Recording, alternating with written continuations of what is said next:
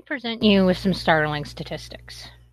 Postural orthostatic tachycardia syndrome occurs in about 10% of the population. This disease occurs at the same rate as diabetes mellitus.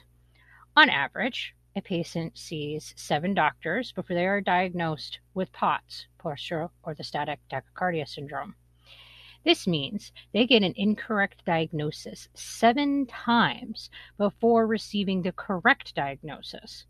And while many patients with diabetes go undiagnosed for a long period due to mild or no symptoms, they usually only see a single doctor to get the correct diagnosis. And when doctors are asked about these 2 illnesses, they often don't know what POTS is, while they always know what diabetes is. The same can be said for other healthcare professionals such as nurses, EMTs, PAs, and CNAs. So why the difference? When an illness is rare, one can make the argument that the lack of frequency means less teaching time is spent and less experience with the illness is received. But how can we explain the difference when the prevalence of the 2 diseases is pretty much the same?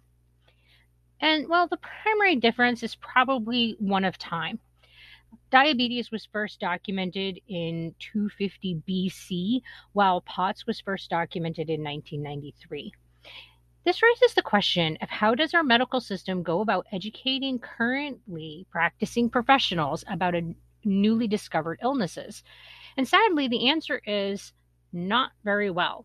Most medical professionals are not even required to continue with their education during their practice, and those that are required are allowed to self-select their educational material. And this seems a bizarre way to go about ensuring that providers remain up to date in a quickly changing field.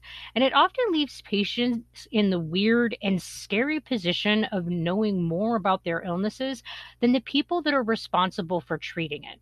I mean, after all, if you have chronic illness, you are highly motivated to research and read everything that you can get your hands on about your illness so that you can better manage it and you can have better control over your life.